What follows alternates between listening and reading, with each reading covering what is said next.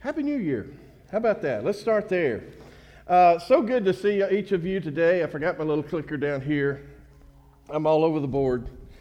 Um, but we're so glad to see you here on this second day of the year. I mean, we finally made it. You, all didn't know if we'd make it or not, but we did. Uh, I like this quote by Edith Lovejoy Pierce. She says, We will open the book, its pages are blank. We're going to put words on them ourselves. The book is called Opportunity, and its first chapter is New Year's Day. I like that because it, we come into this year, and it's, it's this idea that as we move into 2022, it's just, it's just blank pages. Whatever was written on 2021 or 2020 or whatever, you know, this is a new book. And we're going to see where we are at the end of 2022, but right now we're writing these new pages. And, and there's something psychological about a new year, isn't there? Because let's face it, there's not really anything different from Friday and Saturday of this past week. But somehow we get in our minds, and this is a good thing, that uh, we'll be open to new ideas and activities and changes that we need to make in our lives in order to be better people. So I think that's a good thing. And it's not a, it's really a good thing after the last couple of years, isn't it? It's been kind of rough around the world. It seems like it's still rough in a lot of different ways. But we know that it's been rough just based on the things that we've read, such as depression among adults, it has tripled in the early 2020 months of the COVID pandemic, jumping from 8.5% to over 27%. There was a new study that was conducted and it was put out in October of this past year. And it says that as we were doing with 2021, that it's now jumped up to 32.8%. An article in the Wall Street Journal is written by a guy by the name of Brad Stulberg he reported, listen to this, he says, even before the pandemic, Americans are reporting higher rates of clinical anxiety and depression than ever before, with estimates showing more than one in five people suffering at any given time. Now, this is before the pandemic. Addictions to harmful substances were also at peak levels, with increasing rates of alcoholism and opioid epidemic. Loneliness and social isolation were on the rise, as were exhaustion and fatigue. Needless to say, the death, distress, and dislocation of the past two years have only served to exasperate these trends. So it's like, whoa. But he says, look, there's good news. And the good news is what they're finding in these studies is that people are, have finally come to a point they're looking forward to this post pandemic era. Looking forward to the end of this thing and, and not just looking for the end of it, but actually looking to see themselves where they want to be at, at, and during all of this. It's a reset. People are looking for a book with blank pages. And, and it goes further than saying, well, you know what, I'm just going to act like it's not there. No, no, no. You're setting yourself up on a path that's very dangerous when you do that. What he's talking about here is about setting up a foundation a foundation that allows us to get through these ups and downs in life, to go through these struggles that we sometimes have, a new way of thinking as we walk through this chaotic world that we're living in. Now, he gives a couple of things, or gives a few things, and I'm going to share a couple of those um, with you this morning that I believe is really good if you're looking at this new year, looking at it as all these blank pages that we have before us and here's the first thing that I'd write on that page accept where you are. Accept where you are. Don't accept where you would like to be or where you want to be or where other people want you to be. Learn to accept where you are. You may say, Well, I don't like where I am. And that's fine. But we, we've got to be able to accept where we are before we can be able to make real changes in those things in our lives. So there's this, this Eastern tradition. It speaks about what's known as a second arrow. And, and so it kind of goes something like this. So there's this first arrow. The first arrow is these life events and circumstances that are painful. A lot of times these are things that, that come into our lives that we, we have no control over. They happen. The second arrow, though, is one that is optional. It's how we respond to the first arrow. Let me give you an illustration. Let's say this past year you've lost someone that you loved. And we know people have lost, whether it be cancer or whether it be COVID or whether, you know, maybe someone of a drunk driver or whatever it may be. And those are very hard, penetrating arrows in our lives. And we know that they're painful, and we, we feel that pain. And in fact, we even deal with lots of aspects in trying to get to a good place. In fact, there's these stages of, of grieving, right? You've heard them before. Things like denial, isolation, anger, bargaining, and depression. But all of it leads to the idea of acceptance. So there's nothing wrong with when we go through these things, they're, they're hurt. But the second arrow is when we can no longer go through the process. We stop at anger. We stop at this feeling of it's not fair. It's not fair what's happened to me, and we can't move past it. And all we're doing is we're creating more pain and more hurt in our lives. Because here's the thing you can do that all day long, and it doesn't bring that person back. Just in the illustration we're using.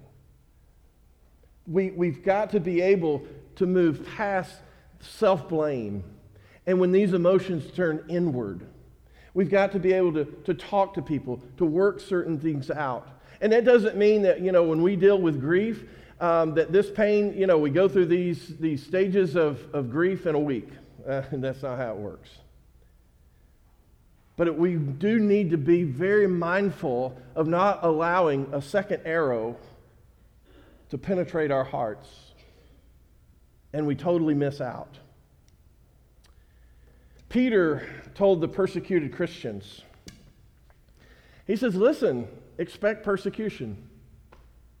Expect these fiery trials.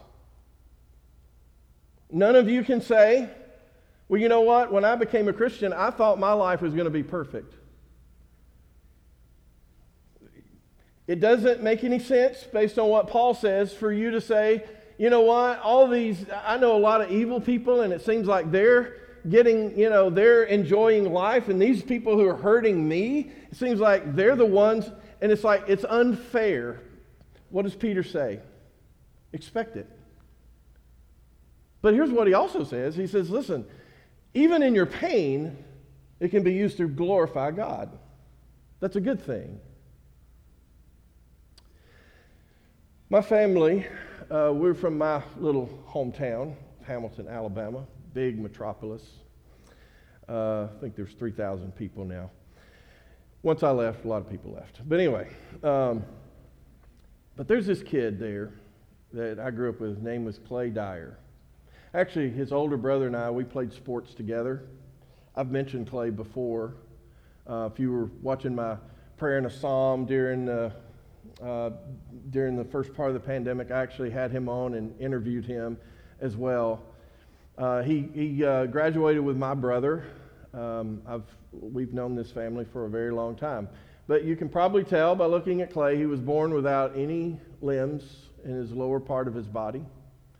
He does not have a limb on his left side.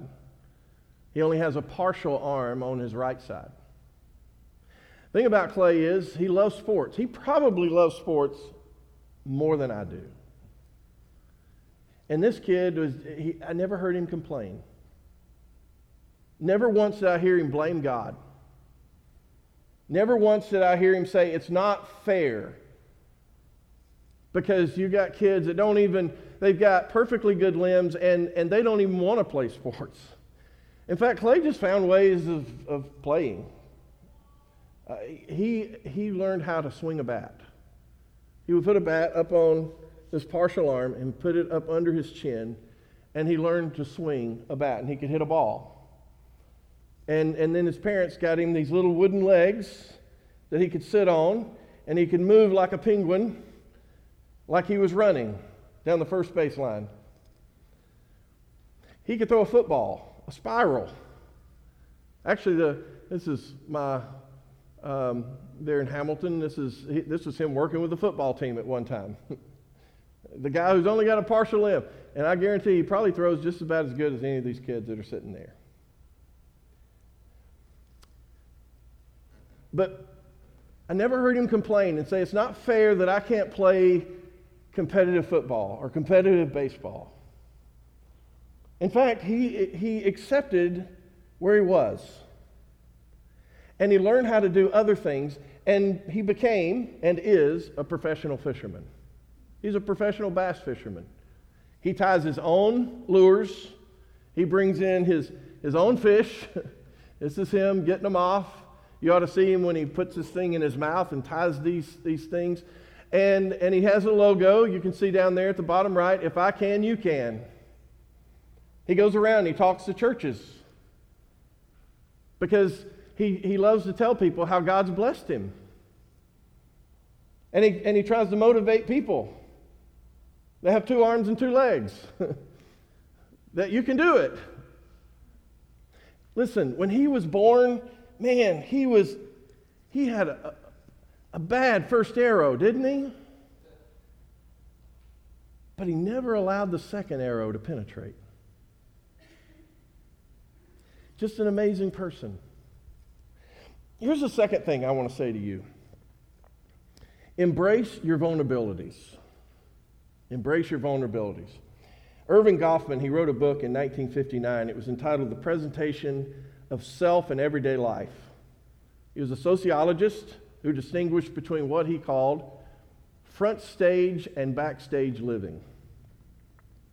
The front stage is where we're with other people, people we're trying to impress, people that, you know, we're worried about what they have to say about us, and so we try to be a certain thing. The backstage is who you are when you're not trying to impress other people. Now, look, we all know that we do certain things in life that's appropriate. You know, you may not like dressing up, but maybe there's a situation where you need to dress up. It's an appropriate thing. But I'm talking about when there is this, this major divide between your front stage living and your backstage living. Because you feel like you're living a lie, you feel like you're living in deception. Because we got to learn to be who we are. We live in a culture that's very scary for us to be honest and open, isn't it? We live in the cancel culture society. And we're followers of Jesus, and I'm just going to tell you if you're going to live by the principles and the life of Jesus, you're going to upset some folks, people that you love dearly. But this is becoming more and more unacceptable for some. And in fact, some have decided against vulnerability out of fear.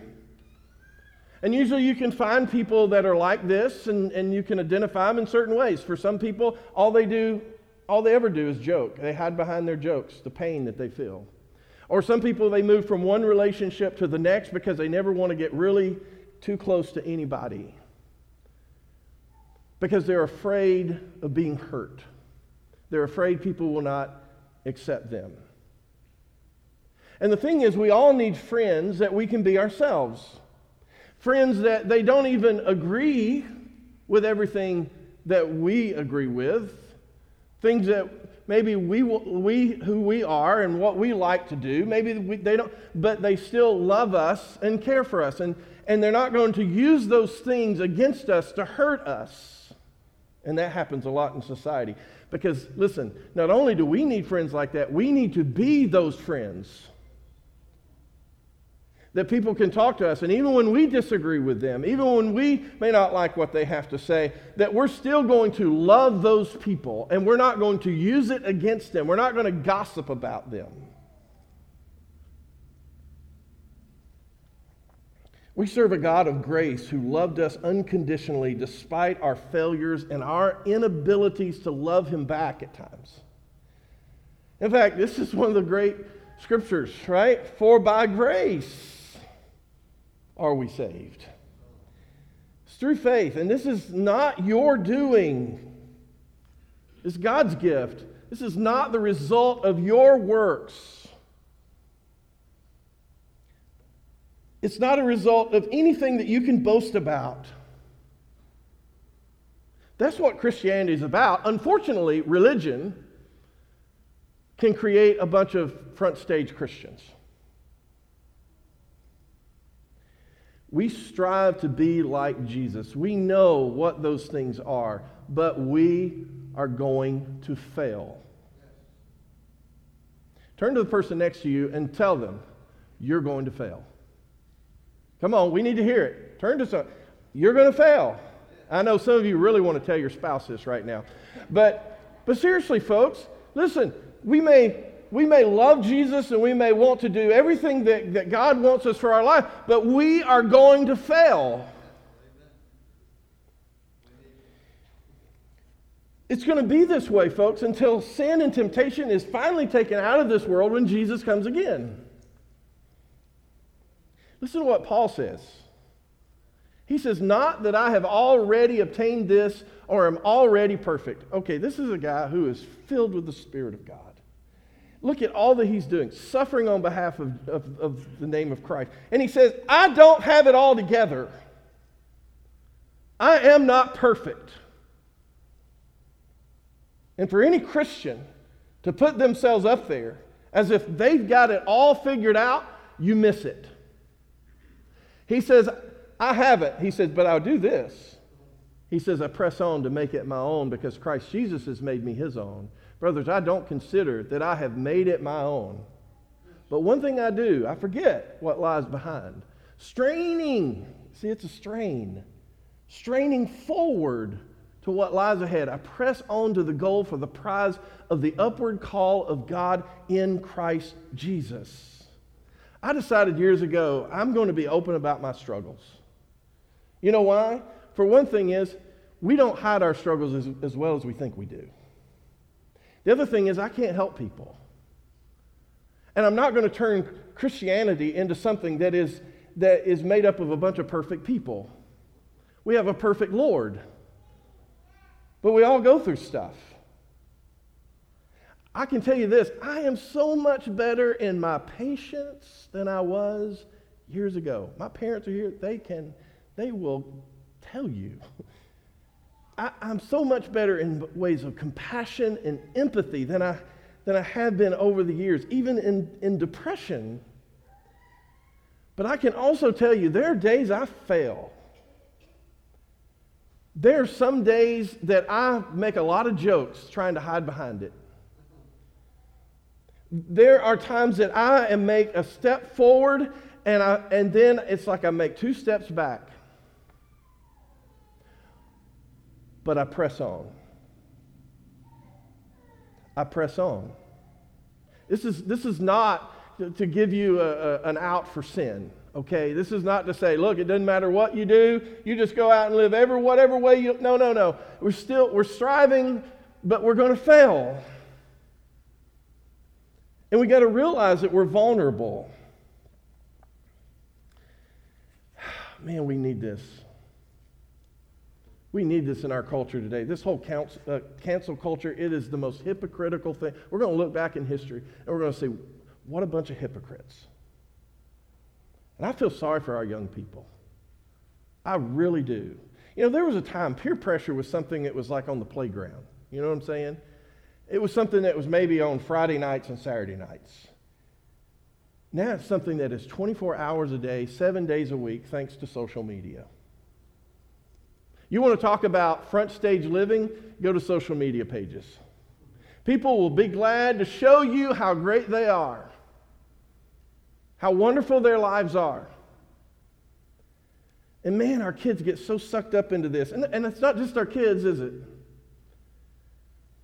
And, and listen, if we think that because we saw someone for 15 seconds on TikTok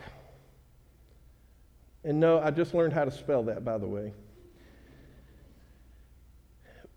If we look at that person and say, I want to be like that person, you have you are, you just sucked right into it. Or you look at that person and say, you know, man, look how happy they are. Look at all that they've got going on. Man, they are they just seem like they're perfect. And, and look at my life. And then we start comparing ourselves. Oh my goodness, it drives me crazy. This is what we learn from social media. It's distracting, it disrupts sleep, it exposes you to bullying, to rumor spreading, unrealistic views of other people's lives, and peer pressure. Studies back me up on this. Just in 2019, a study of 6,500 people, 12 to 15 year olds in the U.S., who spent more than three hours a day using social media might be at a heightened risk for mental health problems. Another one that was conducted 12,000 13 to 16 year olds who use, are on social media more than three times a day predicted poor mental health and well being in teens. And there are many other studies. We don't even have, these studies just continue to come out. Teenage, listen, not just teenagers, young adults, and maybe, maybe some of us older adults. We need to hear this. I'm going to ask you to do something, especially you young people. I'm going to ask you something that goes absolutely against everything that you're taught. Do away with social media. Just do away with it. At least limit yourself. Get rid of anything that's toxic. And that includes anything or anybody that you feel like you have to compare yourself to. Just get rid of it. It's not worth what is happening to our young people. Let me tell you something. The social media companies, they know it, and they don't care.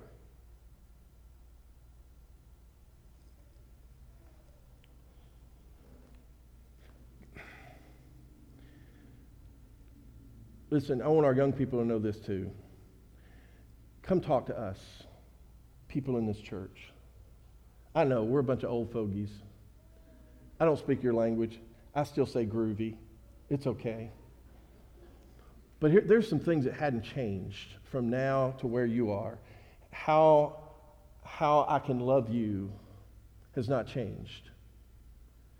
What character's about hasn't changed how, how to live a life that is simplistic, one that, that you don't have to compare yourself. Listen, let me tell you this you don't have to come to us and hide.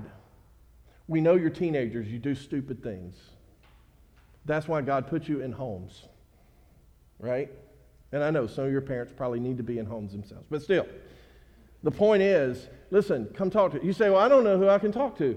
Come talk to me. I'll, I'll, I'll listen, I'll hook you up. We got some great people here.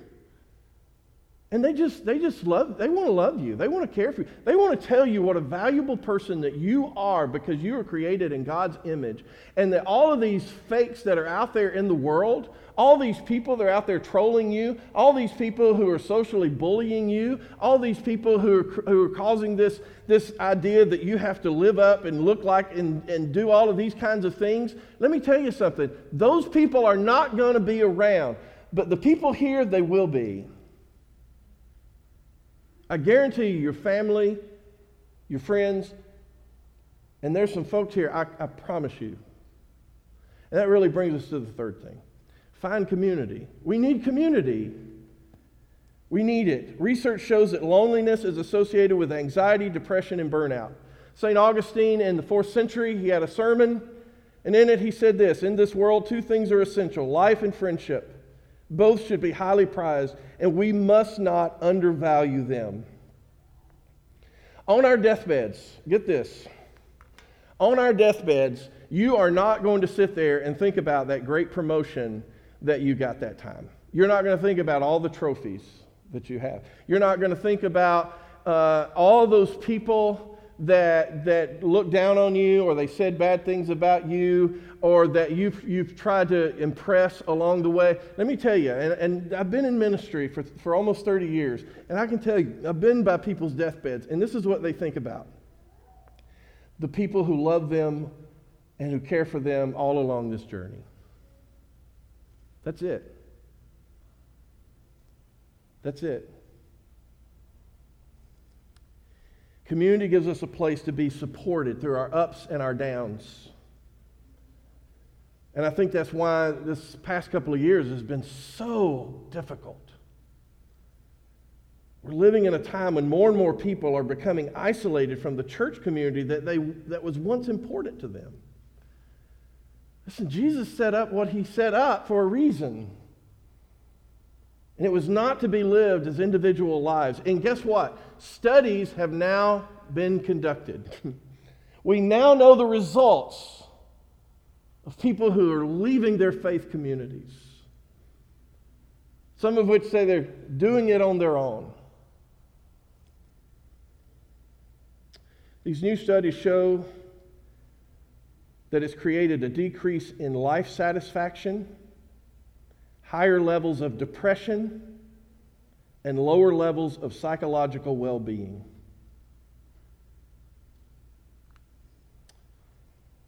How can you make this church better in 2022? listen, too often we, we put it back and we're just like, well, I want to see what this church is going to do for me. Let me tell you something. This church is not about me or Peyton or the elders. It's not about our programs. The church is, is not even a building. You know that, right? Please tell me you know that. It's people. A church is only as good as people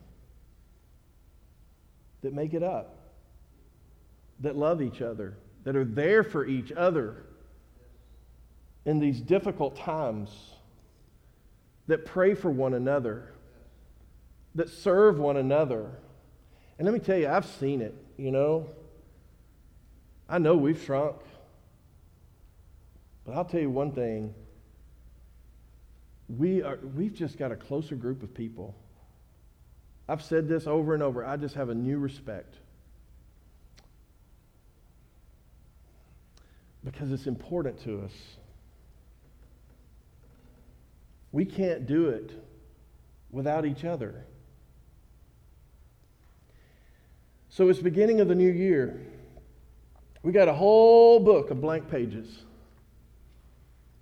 What are your pages? What are they going to be filled with when we get to the end of 2022? as I'm standing up here, unless the Lord comes before then, but if I'm standing up here in 2023, what are we going to look back on these pages?